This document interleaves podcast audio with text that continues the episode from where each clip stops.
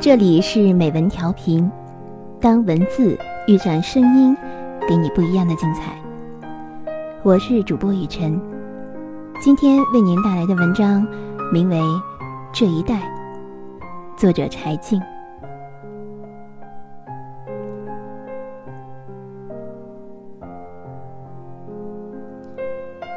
在我的人生里，当我有机会选择的时候。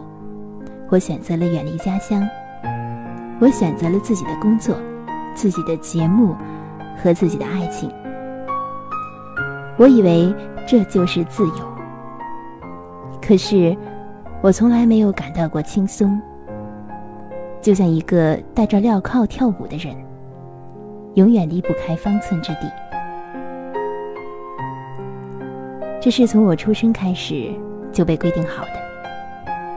规定我的，是我的父母、教师和另外一些人，他们是我世界的仲裁者。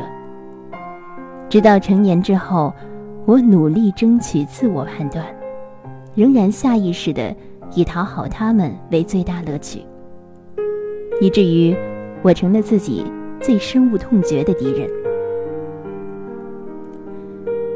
巴金说，他感觉到。伦理哲学就像铁链一样紧紧地捆住他，他不是他自己。我看我们这些读过几年书的人，谁也不能幸免。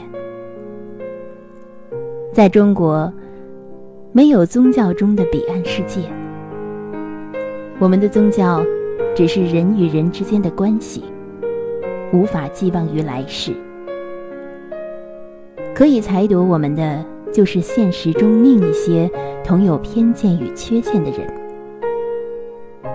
就是王元化所说的“以好恶为爱憎，以恩怨为喜怒”的人。可怕的是，我们以为除了服从他们之外，别无选择。在这个时代里，我们将各种各样的生活哲学。作为胸前的装饰品，我们把反叛作为染发素染在头发上，把黑色唇膏作为口号涂在嘴上。